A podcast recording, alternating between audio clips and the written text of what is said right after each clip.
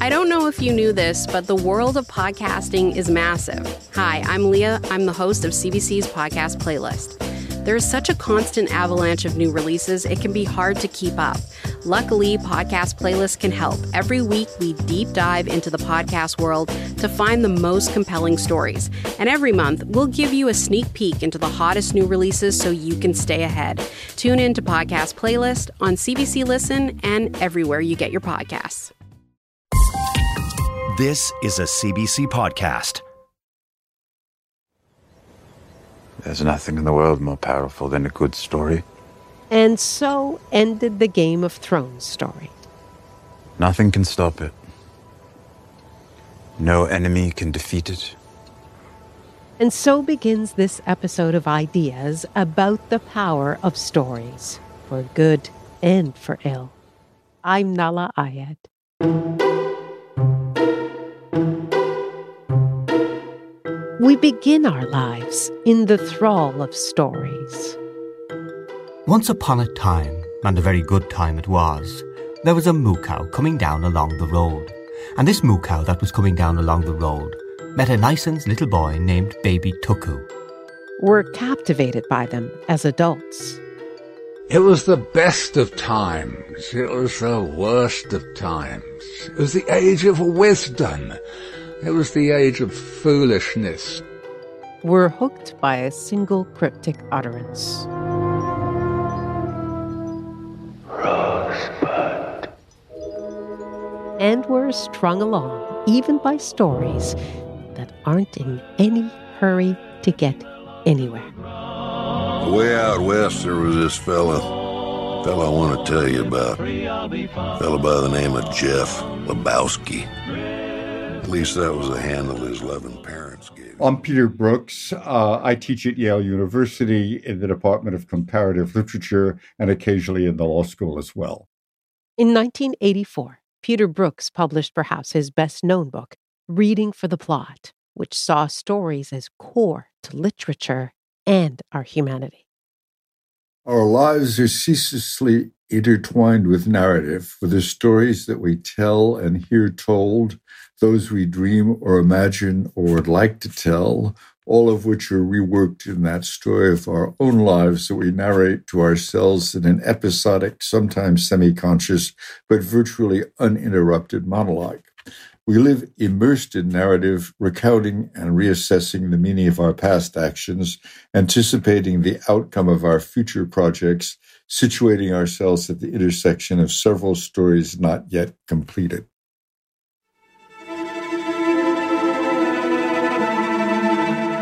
Stories are inevitable. We're storytelling, story making, story interpreting animals.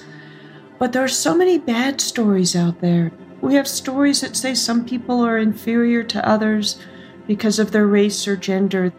Stories that justify brutality, cruelty, inequality, etc. And then we have beautiful, liberatory, magical stories, but stories come in all varieties and species, so they're everything good and bad and in between.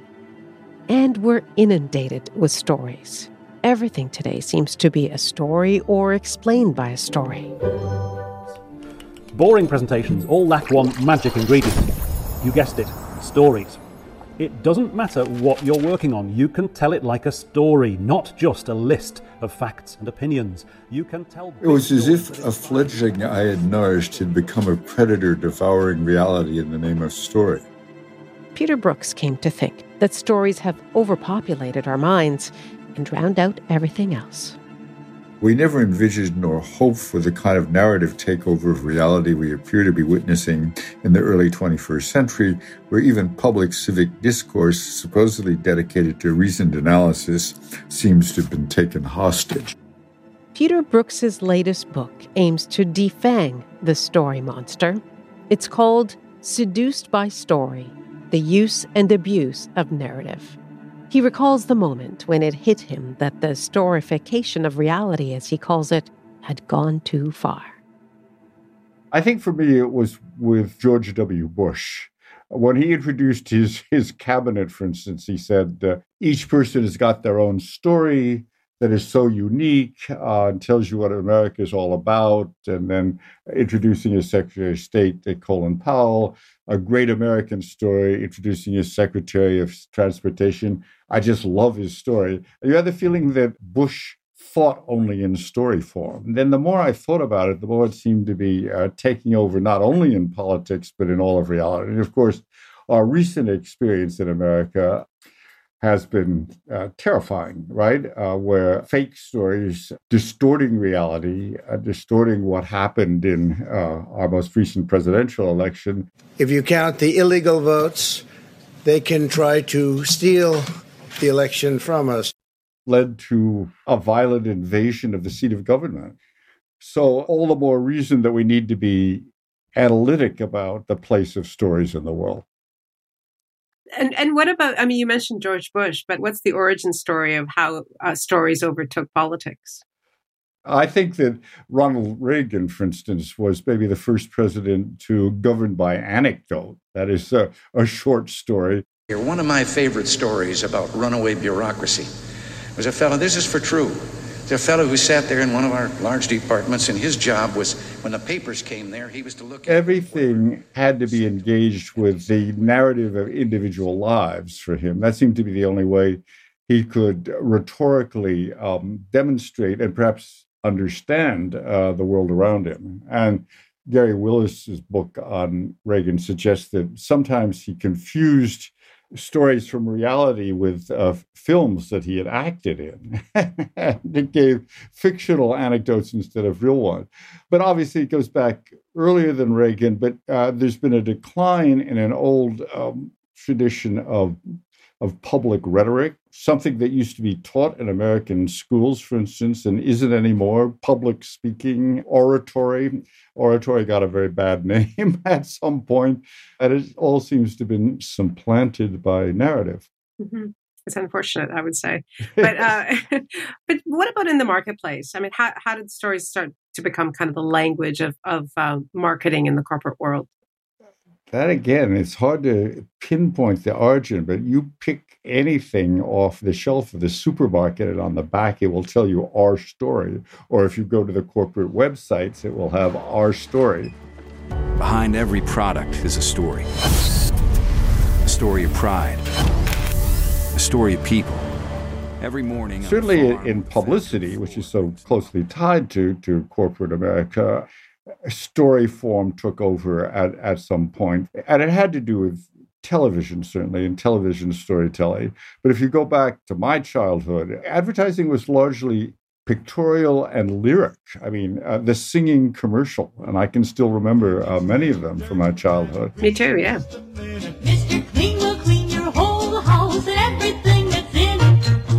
But that all disappeared in favor of telling stories about products. I've asked you a lot of how. I, I'm curious, sort of the, on the bottom line, why you think stories have become so dominant. Well, I think they're very uh, they're very persuasive. They're very uh, usable. Everyone can tell a story. Everyone wants to tell a story about his own life. Uh, when you when you meet someone new, you know, um, who are you? Um, I'm going to tell you my story. The trouble with that is that it becomes assumed that telling a story is automatically a good thing and uh, presents you in a, in a positive light.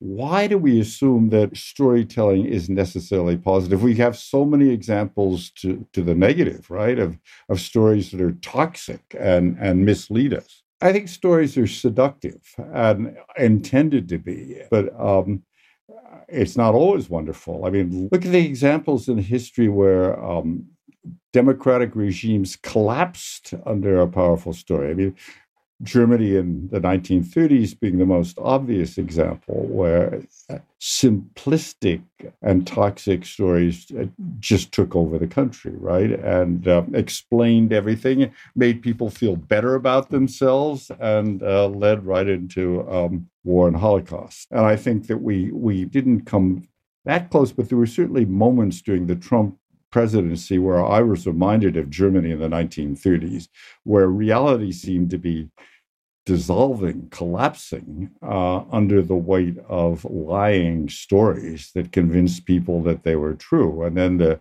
the lie of a stolen election uh, was the, the final example of that in that presidency. So I think we have to have stories. We need stories. Um, we would die without them, but we have to be more analytic about them and uh, how they're working on us.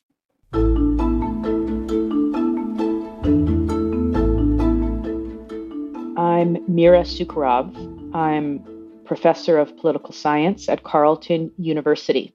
I specialize in the politics of Israel Palestine and their narratives, the stories that each side tells about themselves and the world around them is particularly pertinent and really helps us understand how each group and members within the group put together the facts of history to make sense of the world.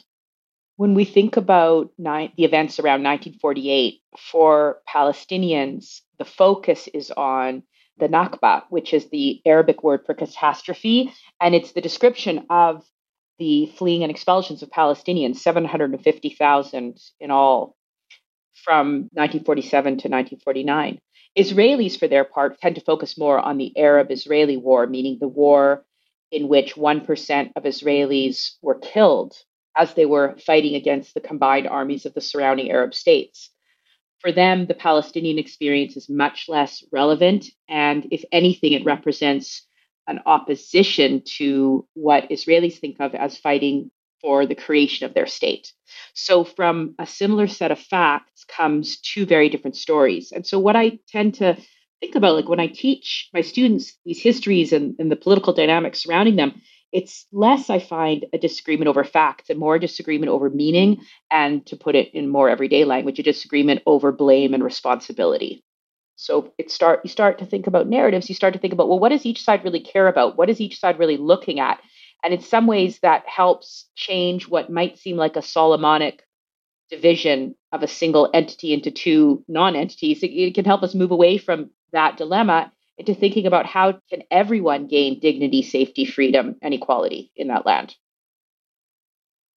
Most, I venture to say, of, of the examples that you're talking about are what you call in the book, in your book, mini narratives, mm-hmm. not grand narratives. So, can we talk about some examples of grand narratives and, and what their function is and and how they sort of act compared to other stories or mini narratives?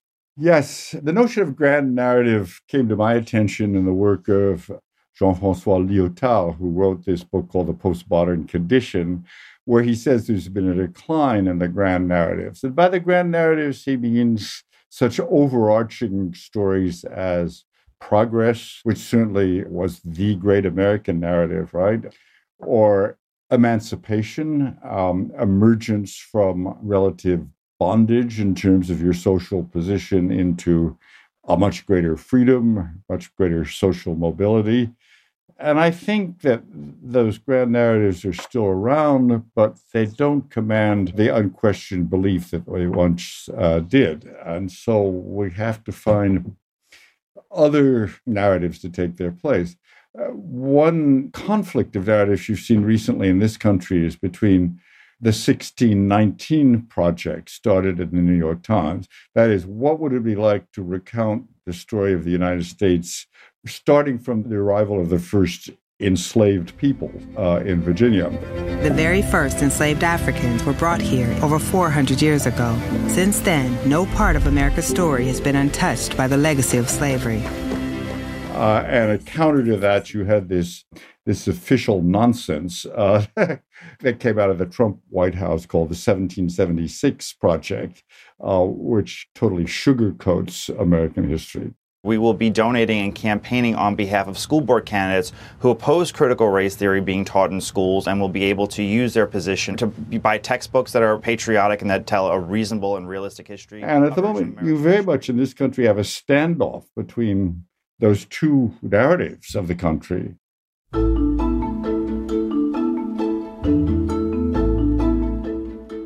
Really matters who tells the story because the story looks very different from different perspectives. The journalist, essayist, and activist Rebecca Solnit is the author of more than 25 books, including Whose Story Is This? published in 2019. And one of the things I see with the white supremacists in the US is telling the story of refugees and immigrants solely as the perspective looks from people who've been here from a long time without empathy or compassion for them and with a refusal to recognize the climate change, the global politics, the complicity of the US, for example, and why people become refugees in Central America. And, you know, the police shootings that are so common often let us see with the video that the police are telling a story that is nothing more or less than a bald faced lie because the video tells a very different story. The person wasn't violent, wasn't armed, wasn't resisting. The person was mm-hmm. running away, not running towards them, etc. So it's so important who we decide to listen to. And one of the ways we can think of the last several decades is potentially sometimes tentatively shifting who we decide is a legitimate and valuable storyteller, uh, whether it's around gender, around race, around class, you know, because there's innumerable situations in which one person benefits more than another. And um, exposing cruelty, injustice, inequality off requires listening to the stories of those who are the victims of those things. Mira Sucharov. So, for particularly for marginalized groups who are often not included in the hegemonic primary state based stories of the countries or world that they inhabit, narratives can help place these marginalized individuals at the center of their own experience. And insofar as they're able to convey those narratives to others, it reminds others who perhaps have more power of the fundamental humanity of people who haven't always been at the center of history as it's told by dominant powers. And one way to think about social change is changing the story.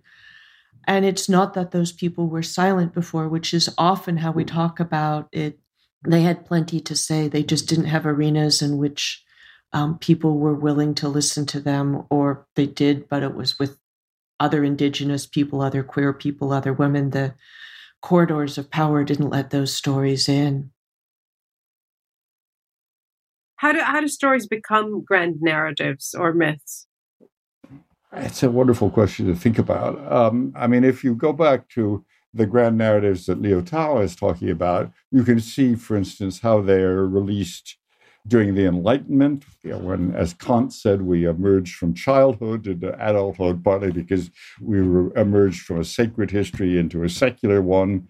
Uh, and many of them are released at the time of the French Revolution, right, which remains the the real and the symbolic origin of so much that is modern in terms of uh, the nation state and uh, patriotism and uh, uh, democracy and literacy and, and all those goods that sustained us at least up to the time of the First World War, which may have been the, the first big disillusioning in the notion of progress and democracy.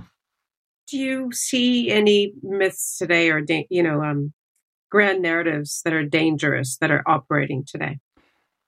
Well, the extraordinary thing to me today is the return of fundamentalist religious narratives that claim to explain everything. You know, when I was young, I thought, I thought by the time I become an adult, religion will be something in the, in the past. You know, it'll be uh, an archaeological curiosity. Not at all. Uh, I mean, that sweeping return of religion throughout the world has been a phenomenon uh, that is um, remarkable and, and I think dangerous. And uh, because uh, fundamentalist religion claims total explanatory force of everything in our lives. And so I think that's something we have to watch out for. And in this country, um, our current Supreme Court seems to have bought into that, that the claim of religious belief trumps everything, right? And takes precedence over other rights. It's quite amazing. What what about things like you know nationalist myths or or anti-Semitism or? Yeah, well, nationalist myths uh, are still very powerful, and particularly in emerging nations. You know, at one point we thought we might get a kind of trans uh, nationalist myth going in something like the United Nations, and attention to world uh, disasters such as climate change that, that need to be addressed on a global scale. But so far, that's, well, I won't say it's a failed project, but it's, it's not a project that's shown much in the way of success. I, I, what comes to mind is is you know even the the Russia Ukraine conflict you know where where Putin yes. is peddling a specific version of what the history of that region was like and we're looking at Ukraine as the hero nation you know the, these two sort of competing narratives no, and it shows you just the power of myths to mobilize political regimes and whole populations, right? That buy into it and will go and fight and die for a completely bogus myth. You know?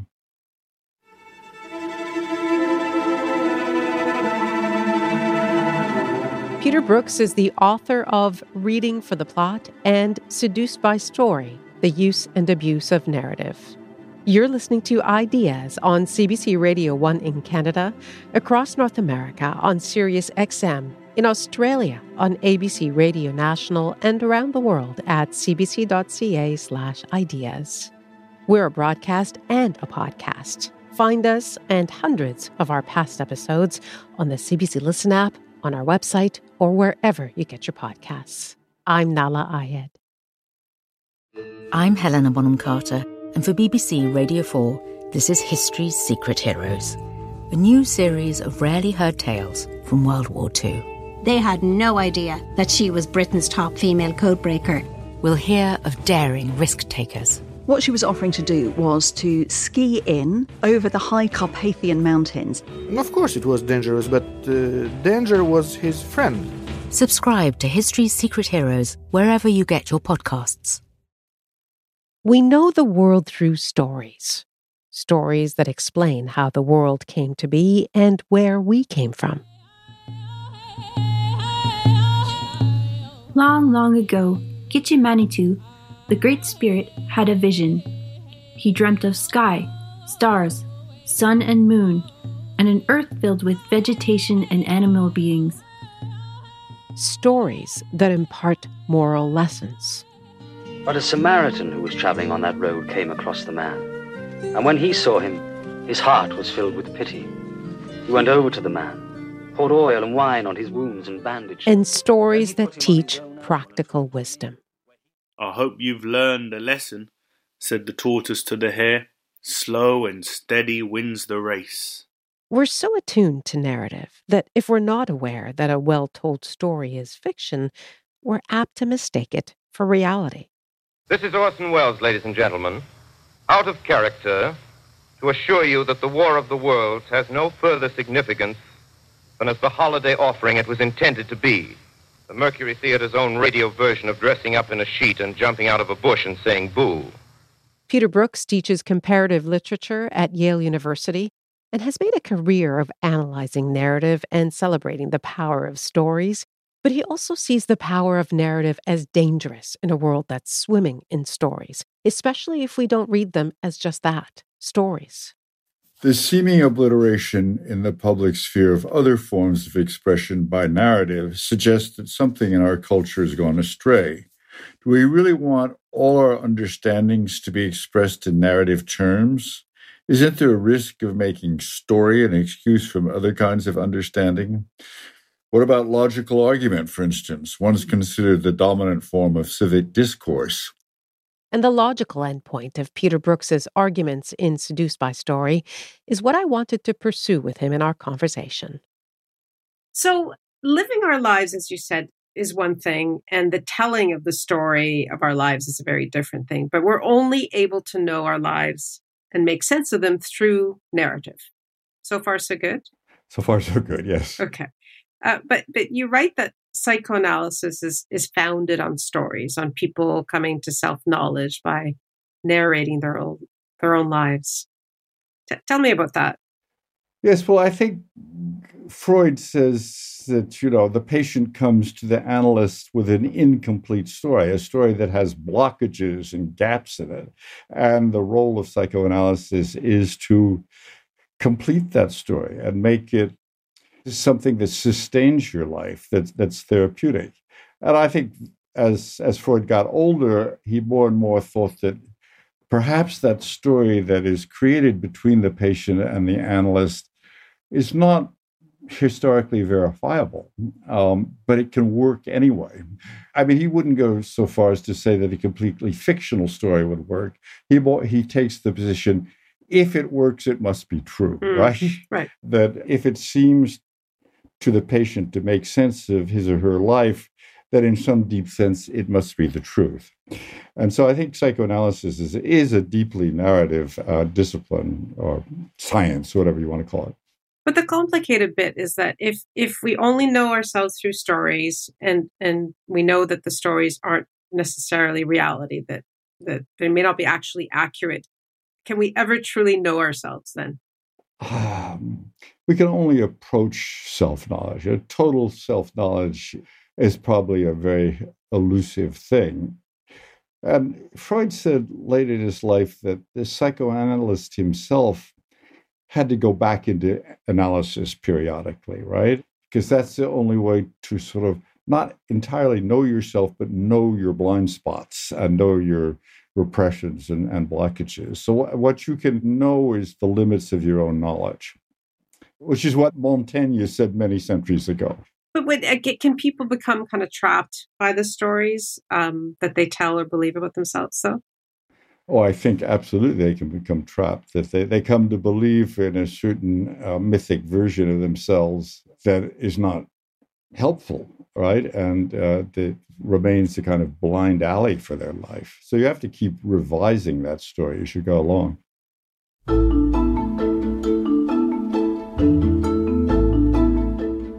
About a decade ago, I published a book called The Faraway Nearby about my relationship to my mother, among other things.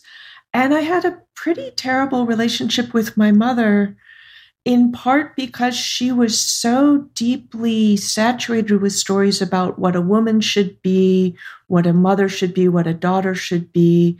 And so she was very deeply preoccupied with beauty and which one of us was prettier. Not a great game to play with someone 33 years younger than you, um, with fairness, with also the expectation that women were caregivers and I should be her caregiver, and some magical, boundless, healing, impossible way, particularly given her immense animosity whenever I got close to her. And so when she developed Alzheimer's, it was a fascinating, complicated thing for me because most people talk about this disease and losing your stories as this terrible thing where you lose the core of your being. But some of our stories are poisonous, toxic, terrible, imprisoning, damaging. And she just dropped so many of these stories of competition, of resentment, of anxiety, um, of, you know, about what a daughter should be. And she was liberated herself. She had the most joyous years I ever saw in her, really enjoyed things and treated me very differently. You know, her resentment didn't sort of stand up on its hind legs and start taking swipes at me the minute I walked into the room. She just forgot all that stuff and could enjoy what there was there to be enjoyed and recognized me as a person who was actually taking care of her. So it was fascinating to see her losing stories that had really been a trap for both of us, a trap I was trying to escape, and I don't think she could see.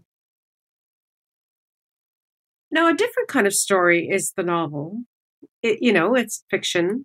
Uh, and you suggest that it's the best way, novels are the best way that we have to understand ourselves and what it is to be human and the meaning of our own lives. What is it that gives novels that power, even though we know those stories aren't true? A novel is a, a remarkably capacious form. And I think one thing that novelists discovers is just the power of the fictional character. And just think of the amount of time and the amount of emotion we we invest into people we know are not real, right?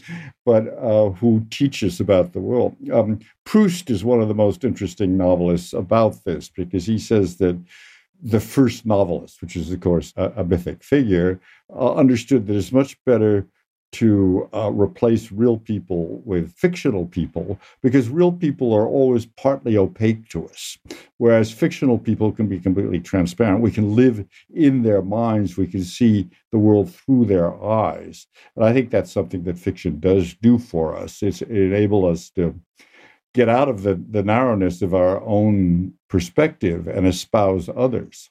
If we can really put ourselves in other people's places, it expands our our ethical horizons. I mean, the intellectual historian Lynn Hunt has a book where she claims that the 18th century novel, 18th century interest in empathy, what they called sympathy at that time, really was at the base of, of the human rights movement. That that's how we understand that other people, not us, also have rights.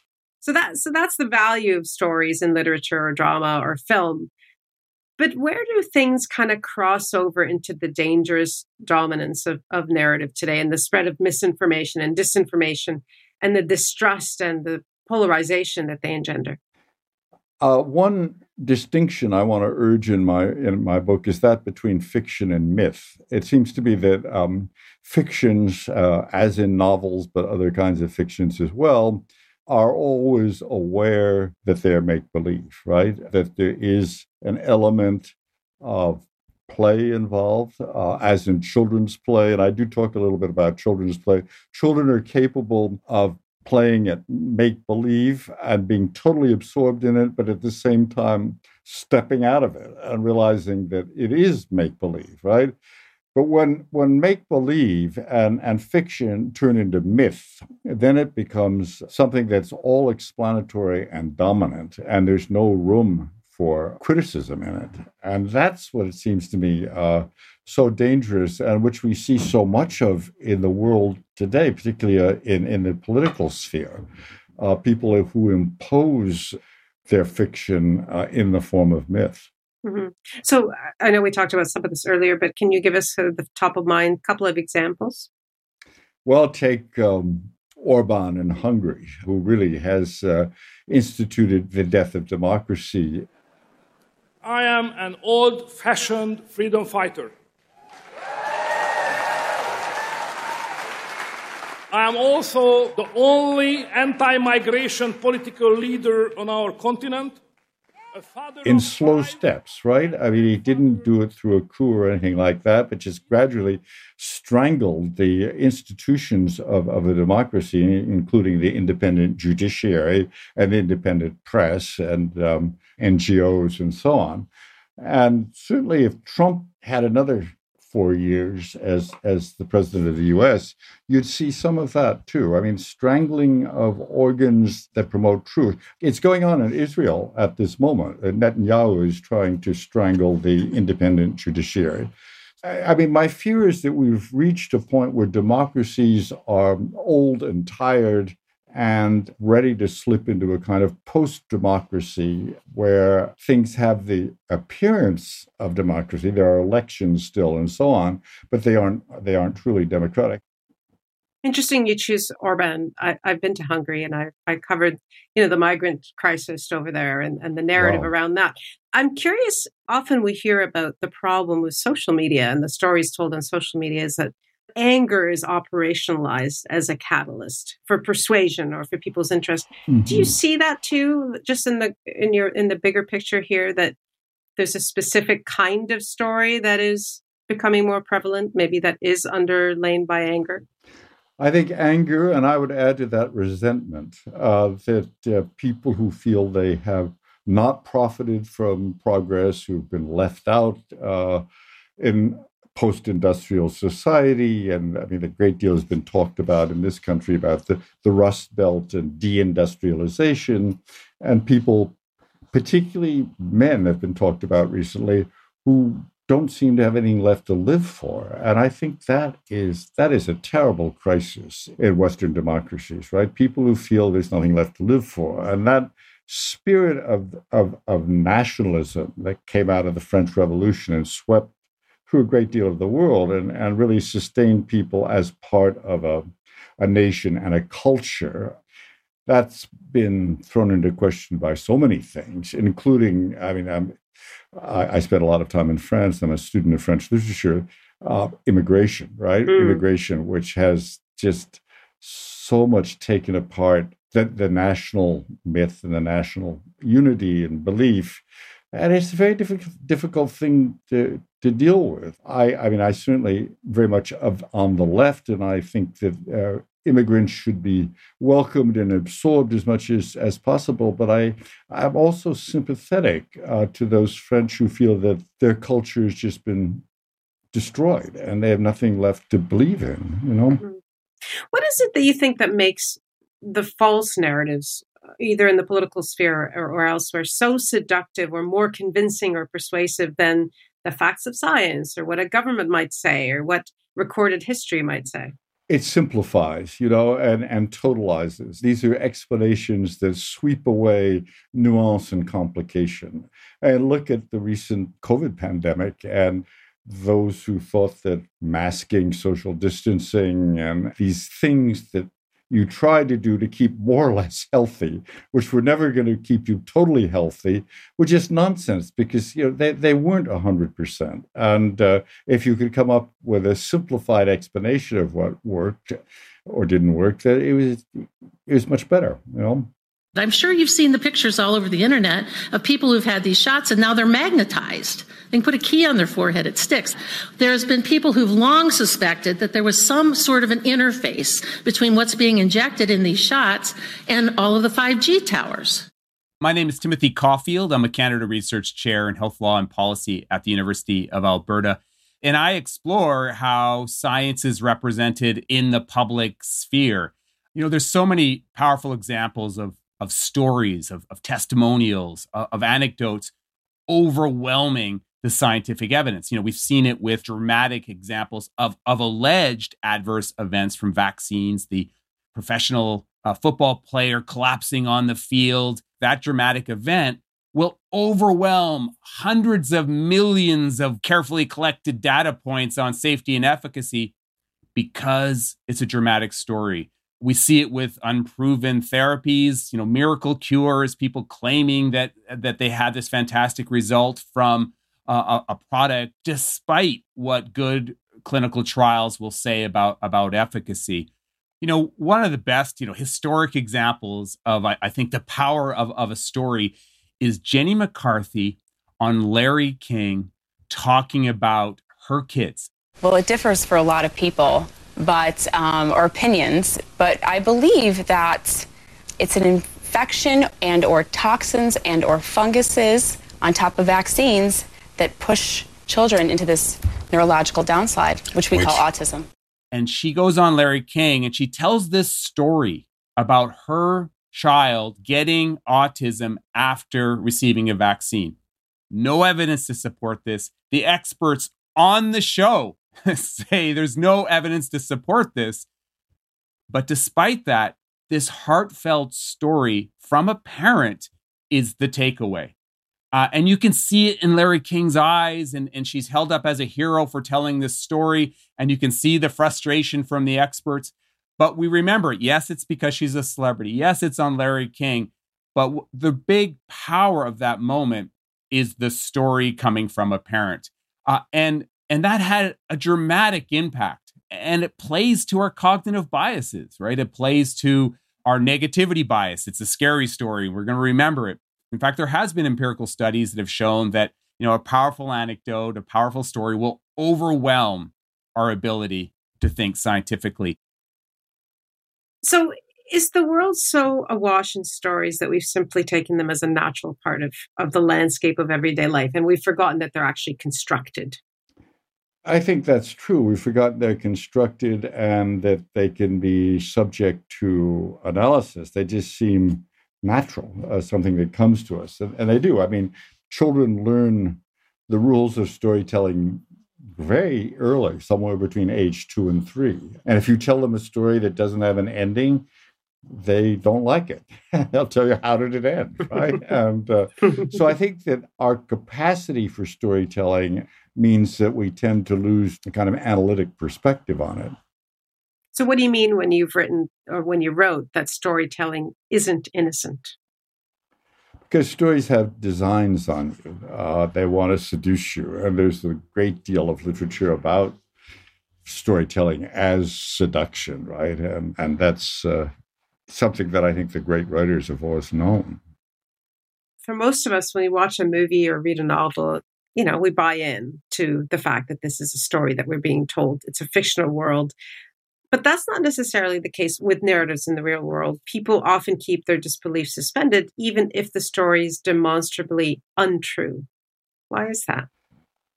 Well, again, I think it's the power of storytelling. Um, facts, you know, the law says just the facts, ma'am. We want the facts on the ground, but facts don't mean anything to us unless they're uh, organized in story form, that someone did something with such and such a result. And I think we are always susceptible to seeing the world in more orderly form than perhaps the world really is. And that's, uh, again, the seduction of stories and the need for stories. I mean, these two things are very, are separated only by a fine line. I mean, if there were no stories, a jury could never convict anyone because it's on the basis of story that they that they reach conviction in both senses conviction that this is true and conviction uh, in the sense of sending someone uh, for punishment. But that's why you always have to be very analytic about it. And that's where I think that uh, the kind of work that we do in, in literature departments and teaching people the analysis of, of story should be more widely available than it is. You know, I mean, that's an argument for my own domain, but I think it is important. it's fair enough. But are you saying basically that narrative actually kind of acts as a suppressant to critical thinking? I think it can it can sort of flood our critical facilities and, and knock them out of order because a great narrative is very absorbing and it's great entertainment and we need to be entertained and it gives us always the sense of a more orderly universe where um, things uh, have beginnings, middles, and ends, which, whereas our lives seem to be more or less barely controlled chaos a lot of the time. Uh, you write that the interaction between the storyteller and the audience is central to stories, and that as readers, we want the narrator of a novel or short story to make us believe them. But we expect them to tell the story in good faith and play by the rules. That's that's what you say. Right. But there are a number of examples, of course, from real life uh, of storytellers who haven't played by the rules, like Elizabeth Holmes and Theranos. Elizabeth Holmes was riding high, the world's youngest self made woman billionaire. Now she's facing the prospect of decades in prison for fraud. A truly remarkable story. At the height, her company was worth nearly $10 billion, and her blood testing technology was inside of Walgreens. Enron. Guilty verdicts in the biggest case of corporate fraud in history 38 counts of fraud and conspiracy. In the eyes of the public, Enron was making billions, but in reality, the company had cooked all its profits. Can you talk about them and how they managed to dupe journalists and regulators and investigators, people who are supposed to be critical thinkers? Uh, it's amazing. I mean, Theranos is such a, a, a remarkable example of uh, of a kind of will to believe, right? Uh, people wanted to believe in Theranos and in Elizabeth Holmes. I mean, she was um, a slick operator in selling the notion. And if the notion had worked out, it would have been so great. But there is a kind of will to believe. And Enron is uh, another extraordinary example because that was a vast, I mean, Theranos was sort of two people, whereas uh, Enron was hundreds of people, and they had no money in the bank, and they were just selling uh, an idea of future riches. Um, you know, it was going to be total electric supply and so on. So, why do even investors buy into these stories? I mean, we, we are all quite gullible, you know, uh, because. Uh, and we have no reason not to be in in some cases. We we want the thing to work. We want the good guys to win. So how are we supposed to know the truth? I don't know that there's any way to know the truth except to know the untruth right? To say no that's not possible um, and to be critical about it. The best thing you can do for people and i think this has been proven over and over again is inculcate um, a spirit of um, critical attention and, and reading. I mean, look how much the di- political divides are now becoming educational divides. It's scary. I mean, obviously, I'm an educator, a teacher, but if you could teach everyone, the world would be a much better place.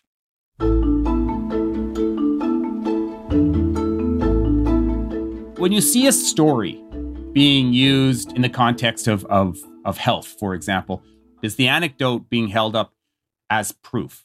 as the kernel of evidence, or is the story being provided to give context to the data? Let's use the vaccines as, as an example. Is an adverse event, an alleged adverse event, being held up as the evidence that, that the vaccines aren't safe? Or, in the context of, say, a public health agency, is the story being used to give context to the, to the numbers? Because the numbers can be overwhelming. So, a heartfelt story about, say, a COVID death can have a real impact versus hearing that millions of people, see, just seeing that number, millions of people have died from COVID. So, stories matter. And I'm not anti story, kind of on the contrary, but we have to be careful that the story isn't being held up as proof of a generalizable conclusion. So, always ask yourself that how is this story being used? Is it being used as, as the proof or is it being used to give meaningful context.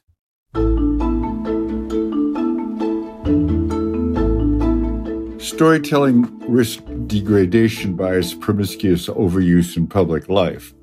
The media proclaims story everywhere as if that were the only form of understanding left in our civilization. This saturation of our culture by the mindless promotion of story argues the need for Benjamin's rich and acid analysis of culture by way of its literary exemplars, themselves largely dissenters from cultural consensus. Critical attention to the way stories are told and the way they work on us, their listeners, is ever more crucial in politics, in law, in narratives of who we are as a nation as well as individuals. Failure to understand the rhetoric of narrative and its persuasive effects has consequences for the polity itself. The uh, kind of conundrum that I was sort of contemplating is that the only way we know and understand the world, reality, and ourselves is through stories. But stories are inherently fabricated and they're they can be false. Do, do we need a bit to better understand how narratives are constructed and how they work on us? Is that the solution?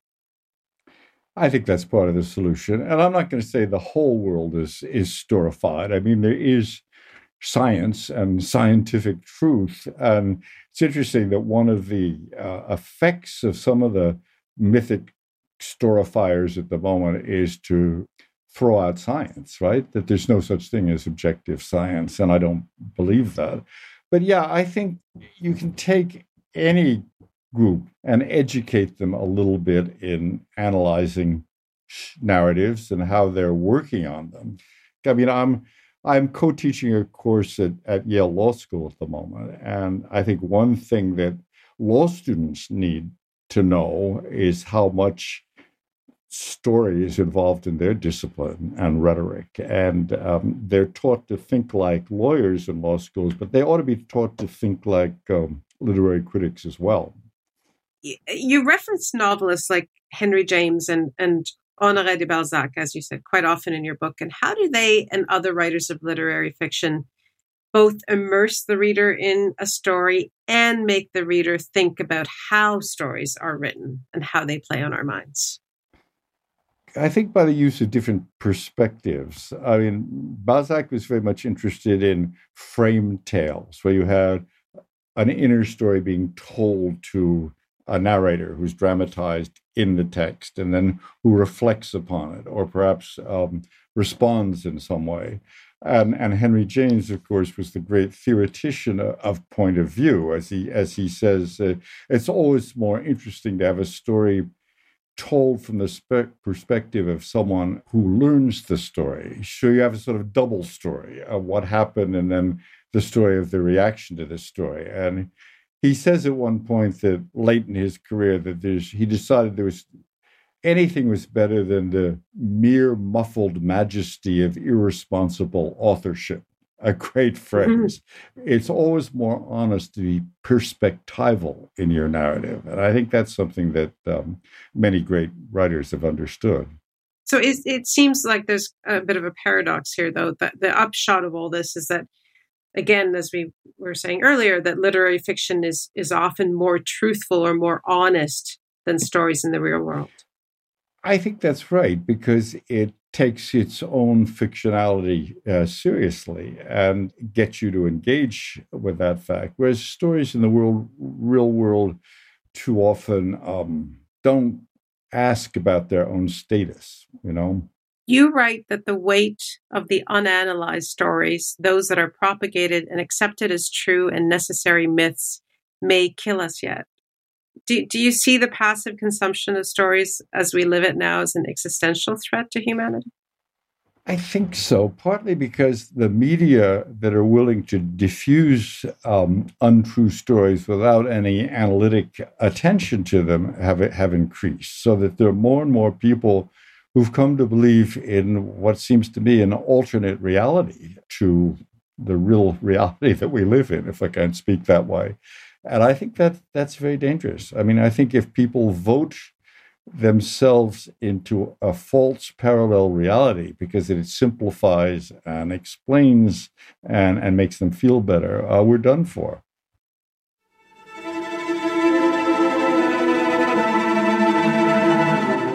The story is powerful, and for that reason, it demands a powerful critical response. We need to dismantle and contest its claims to totalistic explanatory force. We live at a time when knowledge generated by the humanities in general and literary study in particular is often publicly devalued or even derided. I would argue that we need more than ever the reflective knowledge that the humanities can provide, very much including analysis of the dominant stories of our economies, our ethics, our politics.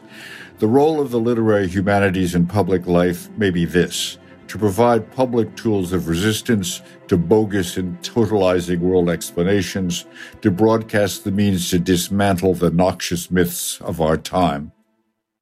Can you envision a university elective called narratology and critical thinking or, or narratology of everyday life or something along those lines? Yeah, I don't think it should be an elective. I think it should be part of part of your freshman course in university and in professional schools as, as well. It's something like narrative, rhetoric, and belief. You know, and uh, it should underlie everything else. Uh, just as Aristotle thought that rhetoric sort of underlay everything else. Could we talk just about the the necessity or the merit of having that kind of education in everyone's life? given what's happening in this day and age where narrative is concerned. Yeah, I mean, I think it. I think it should actually take place uh, in secondary education and not wait till university level education. But there's so many forces against that. So many forces uh, that want curricular uniformity and uh, in history, for instance, teaching in American history that um, whites out all the um, all the bad spots, you know, and look at what's happening in Florida, where uh, the governor doesn't want AP courses in African American studies, for instance. Um, so, uh, getting such critical thinking into the curriculum is is not easy. Uh, I mean, I think that's what education ought to be about more than anything else is the capacity to think critically about the world around you. Um, and so I would I would continue to push for that as an ideal, though I know it'll be a long time coming, if ever.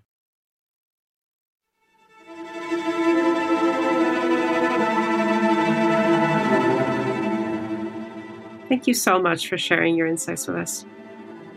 Great pleasure. Thank you, Nahlah.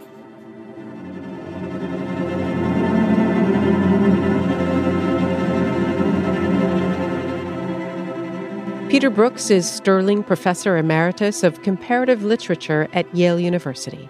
His latest book is Seduced by Story The Use and Abuse of Narrative. This episode was produced by Chris Wadskow. Technical production Danielle Duval.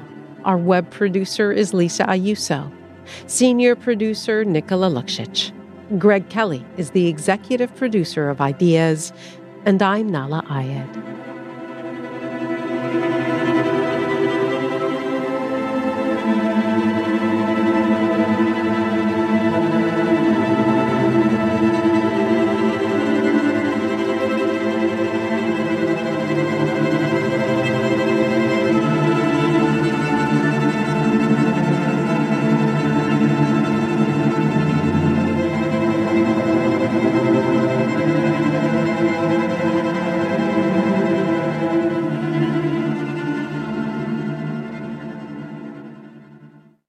For more CBC podcasts, go to cbc.ca slash podcasts.